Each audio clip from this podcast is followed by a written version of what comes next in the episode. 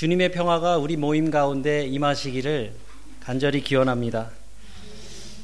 어, 이번 주 중에 그 수요일에 어, 이 룩셈부르크에 아주 큰 잔치가 있었죠. 그 한국에서 어, 누구시죠? 어, 금난새 지휘자가 와서 이곳에서 아주 연주를 했는데 아주 훌륭한 연주였던 것 같습니다. 근데 예, 프로그램은 뭐 그런 프로그램은 아니었습니다만은 연주의 중간에 잠깐 회중들에게 어, 한국 음악을 약간 좀 소개하면서 아리랑을 잠깐 연주를 하셨어요. 근데 저는 그 아리랑의 선율을 탁 들으면서 이렇게 이 가슴속 깊이 어딘가를 탁 건들고 지나가는 그런 좀 느낌이 있었습니다. 그래서 아 이게 아리랑의 선율만 들어도 제 마음이 이렇게 움직이는 걸 보고 아 이게 한국인이라는 정서 때문이 아닌가 이런 생각을 했는데 어, 그거를 제가 느끼면서 그런 생각이 들었습니다. 우리 크리스찬들에게도 우리의 그 마음을 건드리는 저 깊은 곳에 있는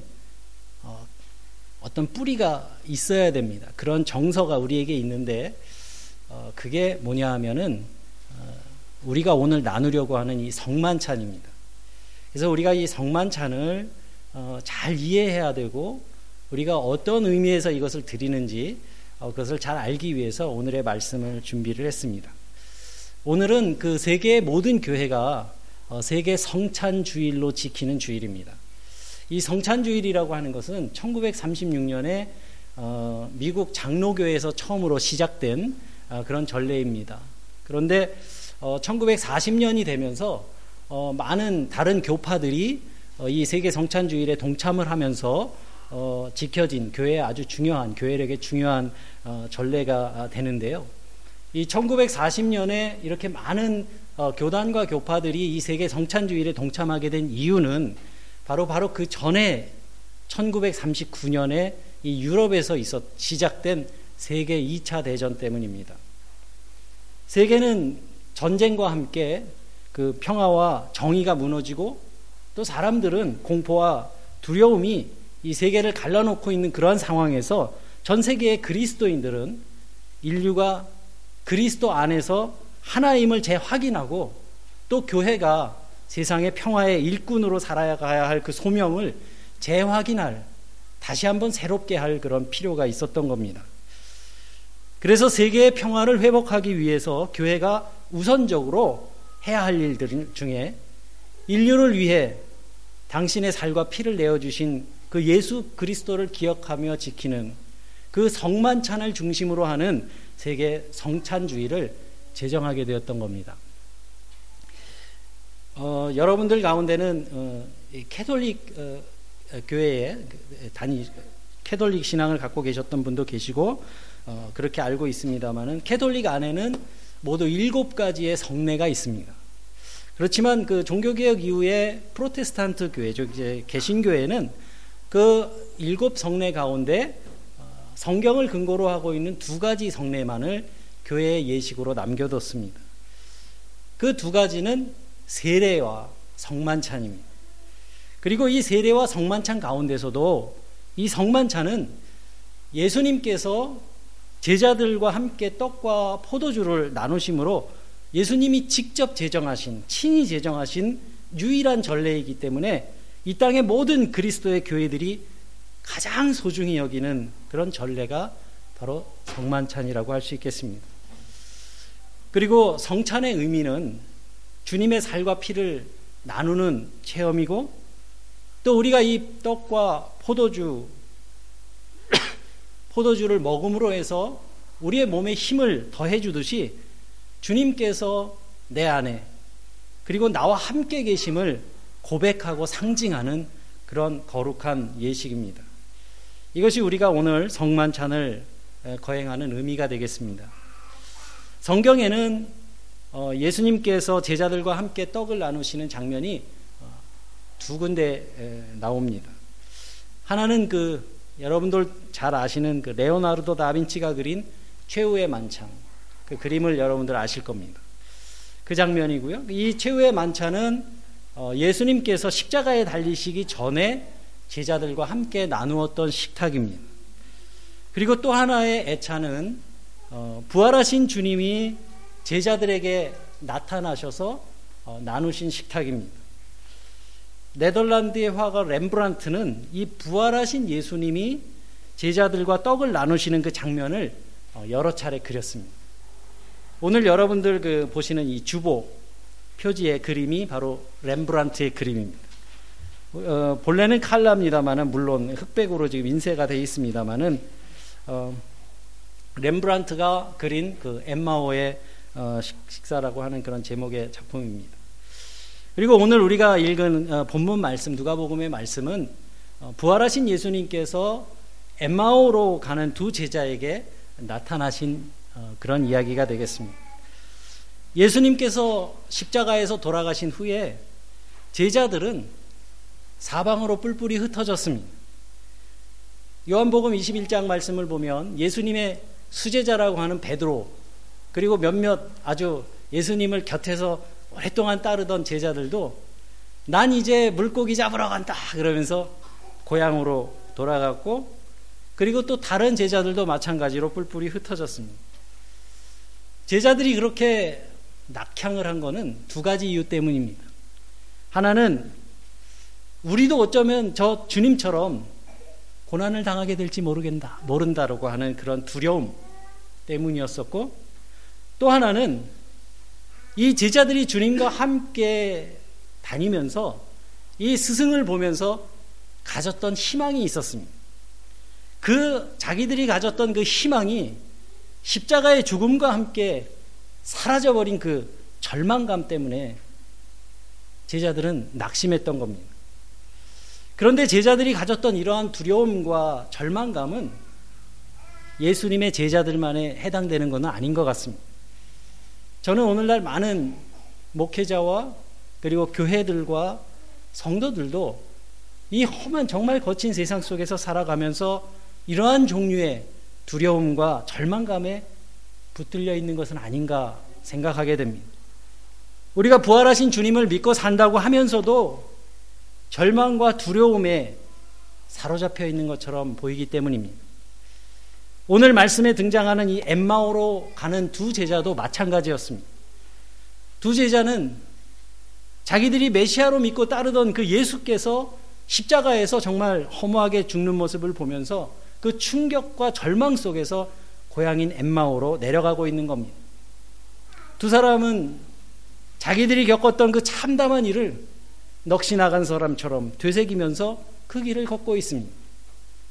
그들이 걸어가고 있는 그 길은 몇 해 전까지만 해도 주님을 처음 만났을 때 희망에 부풀어서 걸어갔던 그런 길이기도 했습니다. 하지만 이제 고향으로 돌아가는 이 두 제자의 발걸음은 좌절과 두려움의 길이 되었습니다. 두 제자는 예루살렘에서 벌어진 일들을 두 눈으로 목격했습니다. 무엇보다도 이 제자들을 괴롭게 했던 것은 억압과 불의로부터 많은 백성들을 구원할 것이라고 믿었던 그 예수님이 너무나 무력하게 너무나 힘없이 십자가에서 달려 죽으심으로 이 제자들이 가졌던 희망이 한순간에 사라져버렸기 때문입니다. 엠마오 마을은 예루살렘에서 한 십이 킬로미터 정도 되는 짧은 거리이지만 이 두려움에 사로잡힌 이 제자들에게는 너무나 아득하고 먼 길이었습니다. 꿈과 희망을 잃고 고향으로 향하는 이 제자들에게 남은 것은 힘없는 발걸음뿐이었습니다. 그런데 그때 호련히 그들 곁에 한 나그네가 다가와 말을 걸었습니다. 몇 마디 대화를 해보니까 그 나그네는 얼마 전에 예루살렘에서 있었던 그 슬프고도 참혹한 사건에 대해서 전혀 알지 못하는 것 같았습니다. 그래서 이 두 제자는 자기들의 그 무거운 우울한 마음들을 내려놓기 위해서 그분에게 그 이야기를 들려줬습니다.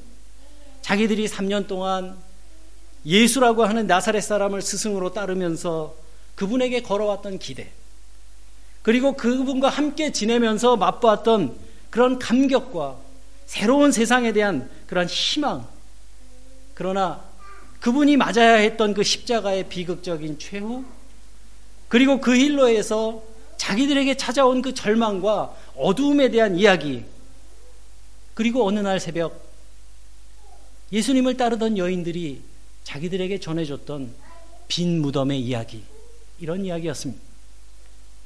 말없이 이야기를 듣던 그 낯선 나그네는 이 두 제자가 한숨 속에서 이야기를 마치자 그들의 둔한 마음을 꾸짖으셨습니다. 나그네는 부활하신 예수님이었지만 제자들은 아직 그를 알아보지 못했습니다.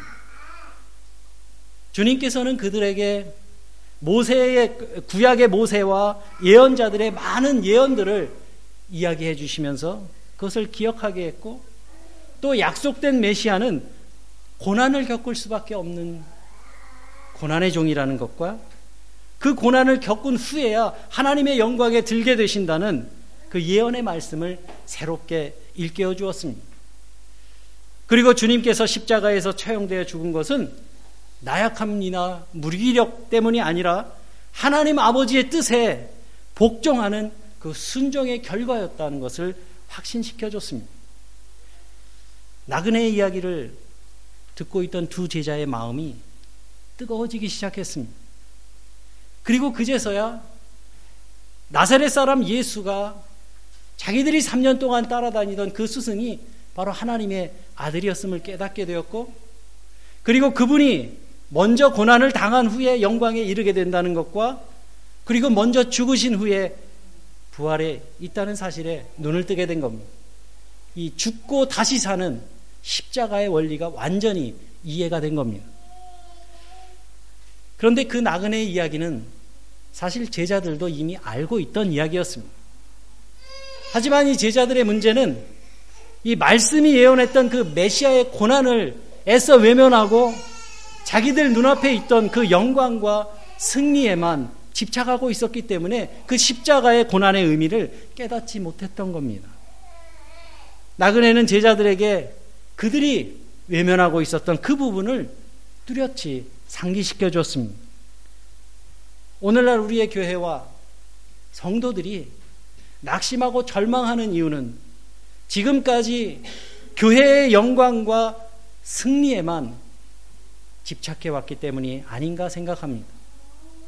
주님이 지고 가셨던 그 십자가, 그리고 주님의 그 피 흘리심을 우리는 애써 외면하고 있는 것은 아닌가 생각하게 합니다.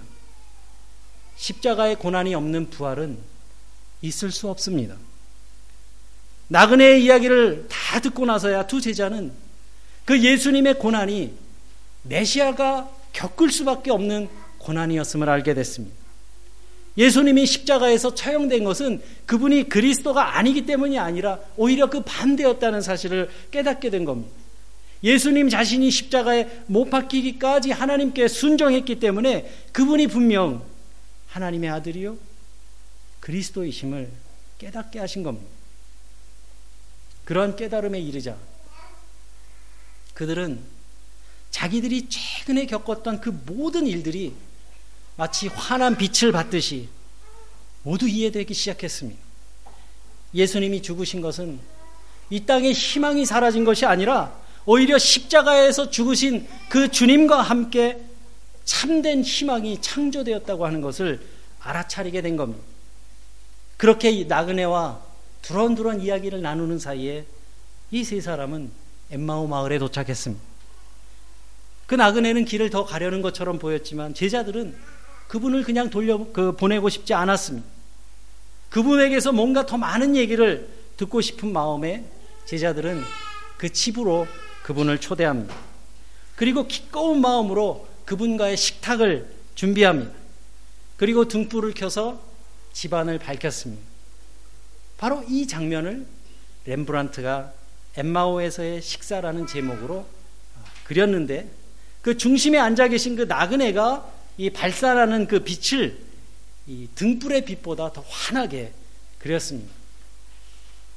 그들이 자리에 앉자 그 나그네는 떡을 들어 감사기도를 드리고 그것을 쪼개어 나눠주었습니다.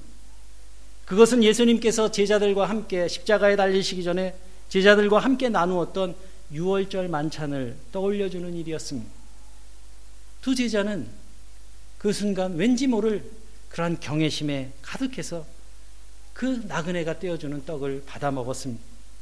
그리고 그들이 떡을 받아든 순간 제자들의 눈이 밝아졌고 그들은 지금까지 그 길에 함께 걸어왔던 그 나그네가 바로 부활하신 주님이신 것을 알아보게 되었습니다. 그렇게 제자들이 주님을 알아본 그 순간 예수님은 그들 앞에서 사라지셨습니다. 신비로운 빛만을 남기고 사라지신 부활하신 예수님. 복음서의 기자 누가는 왜 이것을 기록한 것일까요? 복음서의 기자 누가가 이것을 기록한 것은 주님이 비로소 눈이 떠져서 그 부활하신 주님을 알아보게 된 그 제자들의 전 존재 속으로, 그들의 마음 속으로 스며드셨다는 것을 이야기하고 싶은 겁니다. 임마누엘의 하나님, 세상 끝날까지 너희와 함께 하시겠다고 약속하신 그 주님, 지금도 살아계셔서 우리와 함께 하시며 이 예배의 주인이 되어주시는 그 주님을 선포하고 있는 겁니다. 그들이 떼었던 그 떡이야말로 십자가에서 찢기신 주님의 살이었고, 그들이 마신 포도주는 나를 위해 주님이 흘리신 보혈의 피였던 겁니다. 이제 제자들은 예수님의 부활을 확신하게 됐습니다. 그리고 부활을 확신하게 되자 하나님에 대한 열정이 회복됐습니다. 제자들은 놀라움 속에서 자기들이 방금 경험한 이 신비로운 체험을 서로 나눴습니다. 삼십이 절의 말씀을 보면 그들이 서로 말하되 길에서 우리에게 말씀하시고 우리에게 성경을 풀어주실 때에 우리 속에서 마음이 뜨거워지지 않더냐, 이렇게 말합니다. 엠마오로 가던 제자들이 그렇게 짧은 시간에 사명자로 회복될 수 있었던 가장 큰 이유는 부활하신 예수님께서 그들에게 성경을 풀어주셨기 때문입니다. 임마누엘 하신 예수님이 우리의 일상생활 속에 임재하시고 동행하시는 가장 뚜렷한 증거가 우리가 성경을 읽을 때 우리의 마음이 뜨거워지는 체험입니다. 여러분, 예수님이 성경을 풀어주시면 우리의 마음이 뜨거워지고 우리가 도망쳐 나온 그 예루살렘 마가의 다락방으로 한 걸음에 되돌아갈 수 있는 그 힘을 얻게 되는 겁니다. 지금도 살아계시고 우리와 함께 하시는 그 주님은 죄와 죽음이 지배하는 우리들의 일상의 그 현장에서 비틀거리고 있는 우리들을 성경을 통해서 다시 일으켜 주십니다. 그리고 거친 고난과 치열한 사명의 현장으로 우리가 되돌아갈 수 있도록 우리를 회복시켜 주십니다. 여러분, 이것을 믿으십니까? 그 주님이 지금 여러분들과 함께 하심을 믿으시기 바랍니다. 여러분, 성경을 읽어야 됩니다. 성경을 읽지 않으면 이런 체험을 할 수가 없습니다. 말씀이 여러분들 삶 가운데 등불이 되게 하시기 바랍니다. 쪽집게 과외 선생님처럼 쪽보금 신앙생활 하지 마시고요, 성경 전체를 읽으셔야 돼요. 성경 전체가 이야기하고 있는 메시지가 있습니다. 부활하신 주님을 만난 것을 깨달게 되었을 때 이제 제자들에게는 모든 것이 확실해졌습니다. 그들의 시야에서 사라진 그 주님은 말씀을 통해, 그리고 신비로운 식사를 통해 이제 그들 속에 함께 계신 겁니다. 이제 그들은 두려움과 절망 속에서 보지 못했던 그 위대한 현실을 볼 수 있게 된 겁니다. 그들의 영혼을 뒤덮고 있던 어둠의 그림자가 벗겨졌습니다. 그들은 곧바로 자리에서 일어나 예루살렘을 향해 달려갑니다. 부활하신 주님을 만난 그 기쁨과 감격을 전하지 않고는 견딜 수가 없는 겁니다. 절망감에 터벅터벅 걸어왔던 그 길을 이제 그들은 날아갈 듯이 달려가고 있습니다. 예루살렘에 도착했을 때 그들은 다른 제자들로부터도 주님이 살아나셨다는 그 이야기를 전해 듣습니다. 그들은 감격에 겨워서 자기들이 방금 겪은 일들을 증언합니다. 우리도 그 주님을 만났다.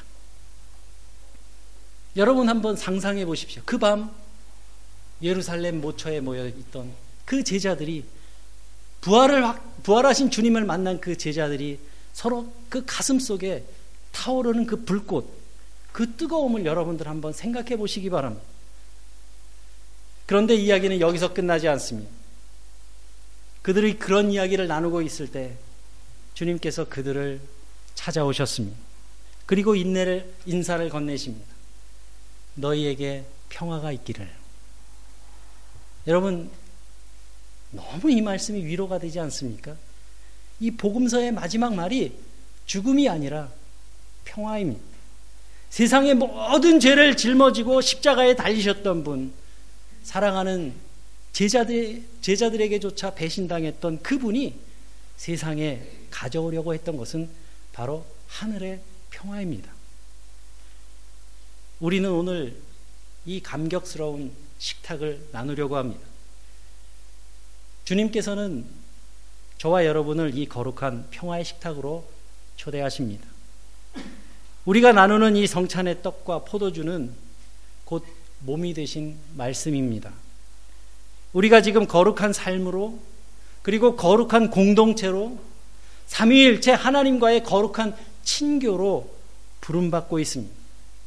아직도 세상에서는 전쟁과 테러와 분쟁과 기아의 소식이 들려오지만 주님은 지금도 우리 안에 평화로 임하고 계십니다. 우리가 부활하신 주님을 알기 위해 가장 필요한 것은 길에서 성경을 풀어주시는 그 부활하신 예수님을 만나는 것과, 그리고 성경을 우리가 읽는 그 시간이 반드시 필요합니다. 길은 현재 진행형인 우리들의 삶입니다. 우리는 지금 출발은 했지만 아직 목적지에 도착하지 못한 길 위의 사람들입니다. 우리는 현재 진행형인 우리의 일상, 일상 속에서, 그리고 아직 끝나지 않은 여러 가지 문제의 상황 속에서, 그리고 아직도 종료되지 않은, 끝나지 않은 고통의 여정 속에서 나는 죽고 예수로 다시 사는 그런 십자가 복음 위에 굳게 서서 주님을 바라보며 성경을 읽어야 합니다. 말씀을 읽으며 주님께서 그 말씀을 풀어주시기를 기도해야 합니다. 나는 죽고 예수와 함께 사는, 사는 사람들에게는 이 성경을 펼쳐 읽을 때 말씀이 다르게 읽혀집니다. 성경 말씀이 꼭 내가 실천할 수 있는 그런 말씀으로 읽혀집니다. 그런데 나는 살고 예수만 죽은 그런 사람에게는 이 말씀이 실천하기도 불가능할 뿐만 아니라 믿어지지도 않고 짜증나고 답답하고 이해할 수 없는 그런 말씀으로 읽혀집니다. 똑같은 말씀을 읽어도 그렇게 다가옵니다. 주님이 주시는 떡을 먹는 순간 엠마오의 이 두 제자의 눈이 열려졌던 것처럼 오늘 우리의 눈도 그와 같이 열어주시고 우리의 마음을 열어주셔서 말씀을 깨닫게 해주시기를 바랍니다. 그리고 우리 속에 찾아오신 그 주님의 말씀을 체험하고 제자들이 경험한 그 뜨거운 불꽃을 여러분들도 경험하게 되시기를 바랍니다. 그래서 엠마오로 향했던 제자들이 절망과 좌절의 길을 거슬러 올라가 마침내 평화의 도구가 되었던 것처럼 저, 저와 여러분들에게도 부활하신 주님의 동일한 은총이 함께 하시기를 주님의 이름으로 기원합니다.